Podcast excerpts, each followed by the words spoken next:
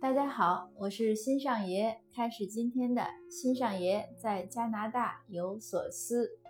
不知不觉呢，已经录到第六十多集了，呃，加上如果前面删被删掉的那些集呢，可能快七十集了，还真的是挺快的时间过的。那我和大家呢分享了形形色色的许多话题，有我个人的经历，呃，有移民生活，有加拿大的社会状况，有时政分析等等，也很高兴大家都喜欢我这些话题呢。呃，其实每次都是自然生成的，也没有什么提纲或者有什么计划说我要讲哪一个。经常呢都是有听友啊或者读友啊问到什么问题，呃，引起来我的思考，我觉得挺好，就和大家分享一下。那如果您有什么问题想讨论呢，也可以私信我，呃，或者留言或者怎么样，总之让我知道，呃，我会很乐意在节目中分享。那今天呢，也是一个星友的讨论。为什么是星友呢？因为我在知识星球做了一个小蜜圈儿，就是一个原来我叫它成长进步打卡营，后来有的星友说这个叫的太革命了，应该很亲密，就是再亲密一点。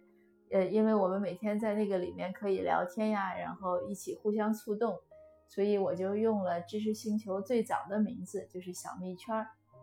那那个有一位星友呢，他也是年轻人，他有一天感叹说什么呢？他说：“可能人生是不是就是这样？有几年很顺利，有几年不顺利呢？”那我想他是遇到了什么困难？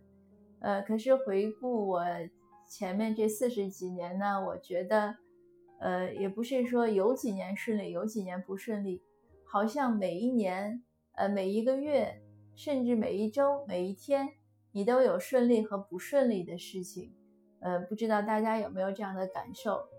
那就我自己呢，我觉得其实你很难说，哎，这一年你都倒霉，呃，就说这一年我都倒霉，或者这一年我都特别顺，没有一点磕巴，那好像也不存在。经常呢，呃，一天之内恨不得都是，可能这一会儿做这个事儿很顺，一会儿呢就遇到了困难。或者遇到了一些不如意，嗯，所以我就跟那位星友讲，我说你别着急，嗯，也别气馁，其实生活呢就是这样，呃，但是呢，听说呢，你可以试试，如果你觉得确实日子挺难熬的，你就想，你坚持努力奋斗，坚持七年，据说人生一定会上一个台阶儿，呃，那这个呢，就是我其实你说验证过或者没验证过。那反正我觉得我的人生一直是在进步的，所以我想也不一定是七年吧，可能五年、六年，或者每一年，只要你努力，你就一定都会有进步。但是呢，我也很乐意接受这个七年的想法，为什么呢？我前面也有在呃，我在那个小蜜圈里也分享过，我在这儿这个节目好像也分享过。就是很多时候我们觉得很难坚持，甚至很难熬的时候怎么办呢？我有一个方法，就是给自己设一个时间线。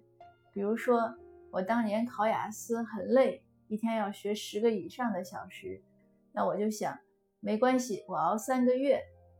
那我还有一段时间呢，做生意推广也很辛苦，被无数次的拒绝，那我就想呢。没关系，我就做一年，就是这样给自己一个时间线，这样呢就会一天一天，你会倒计时嘛？你觉得就有盼头。我经常喜欢用这样的一些小方法来激励自己，我都叫它叫做自娱自乐。所以我有一句，呃，也不是名言吧，也也也 算是一句我经常说的话。呃，其实是两句，一句就是我说世界就是你的世界，就是你你的眼界，你看到的其实就是你的这个 world，就是你的世界。那另一句呢，呃，就是我说人生实苦，我们要学会自娱自乐。人生实苦呢，是我从台静农先生的这个回忆录啊访谈里面看到的，因为台先生呢经常会写四个字，就是人生实苦。他的一生呢，尤其是他去了台湾以后，经历白色恐怖很不容易。那他去台湾之前呢，也有一些很波折的经历。总之，台先生的一生很不容易，所以他就会说人生实苦。他在台湾的那个房子呢，据说一直都没有买，一直是住的台大给的宿舍。他的书房呢，写了一个一个像匾额一样的，他管他的书房叫做歇脚庵，就说明他只是暂时落脚。那可见他的当时的那个流离失所的心态。呃，当然了，这是有点说远了。那就是用台先生的人生实苦来做上半句，那下半句呢，就是我们要学会自娱自乐，因为我就是这样想，每天呢你都会有如意和不如意，如果仔细统计一下呢，说不定不快乐的时候呢还要稍微多一点点，或者大多数时候可能都是很平淡的时候。那怎么办？那我觉得就是自己给自己找点高兴的事情，找点好玩的事情。像我在知识星球，就是我说我的小蜜圈里设置打卡，那就有星友问说你为什么要天天让我们打卡？我说呢，其实主要的目的是为了触动大家自律。但是为什么要打卡呢？就是个小游戏，来帮助你自律。如果你很自律了，你可以不打卡，但是呢？如果你不是那么自律，你就可以想，哦，我今天还有一个事情没做，就是我要打一下卡。那为了完成这个打卡，你就会触动自己完成任务。我有很多很多这样的小游戏的方式，比如说我自己，如果我觉得工作压力很大的时候，很多纷繁复杂的事情要处理的时候，明明我是不会忘的，我也会拿一张纸，把想到的近期要做的。和当天要做的，我都会写下来。有时候呢，有一些事情其实已经做完了，那我也会故意写下来。为什么？因为我再把它划掉，就很有成就感。比如说，我今天要做十五件事，哎呀，我觉得好累，我已经做了五件事了，那我还是会把十五件事都写下来，然后我马上划掉五件事，我就觉得，哎呀，我很了不起，我已经做了三分之一了，对不对？那剩下的事情呢，我也就慢慢把它做完。很多这样的事情，有的时候很累的时候，我就想，哎，我写完这一段，我就去吃一块巧克力。那写完了呢，可能也不饿，但是我一定要吃一小块巧克力，就安慰一下自己，给自己一点点乐趣。那还有呢，比如说，我应该在每天转发文章的时候，我是希望自己能听一会儿英语。这样练习听力，可是有的时候真的是很累。那很累的时候怎么办呢？我就想，哎，那我就听会儿流行歌曲吧。听流行歌曲呢，觉得很放松，然后马上觉得自己赚到了一样，因为不用学，不用练听力了嘛。很多这样的小事情，呃，那其实最多的还是我比较喜欢发现生活中的美好，就像一根草，一朵野花。一个意外的，突然你在转角处看到了一一个小小的美景，就是那些所谓的小确幸，都让我觉得很愉快。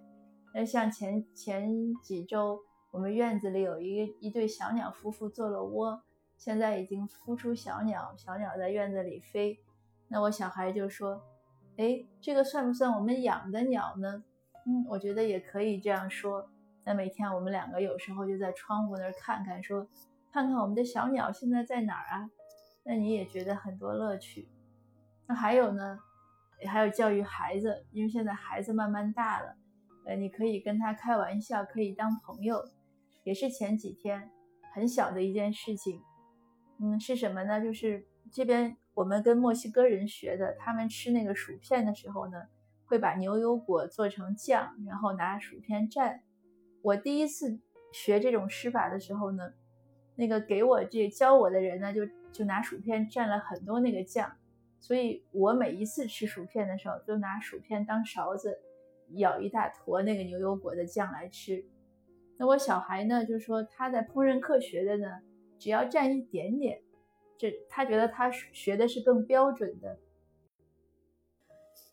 那当然了，你蘸多蘸少都是小事，就是前两天他做了酱，我就蘸着吃。哎，他就说，呃，他就说看不惯。他说：“妈妈，你为什么蘸那么多？”我就跟他讲，我说：“我师傅教我就是蘸的多。”他说：“他的更标准。”那我刚开始第一次没理他，我觉得就是说着玩儿。第二次他又说我，呃，他说他看不惯。我一想呢，我就想到了一个好玩的方法。我说我告诉你啊，你将来结婚之后能不能幸福，很大程度在于你的包容度。如果你看到你太太什么事儿，你可能还能接受。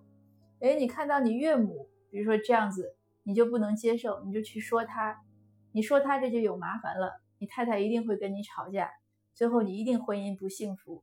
所以你要从现在开始呢，就学会包容别人的一些无所谓的差异。他说好，我记住了。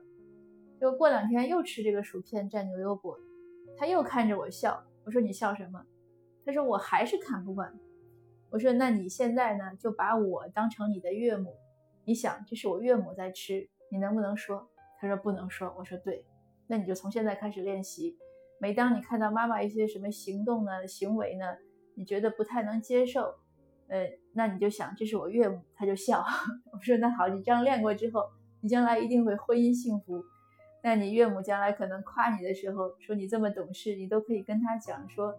我从小练过的，我妈妈比你难搞多了，他就自己笑得前仰后合。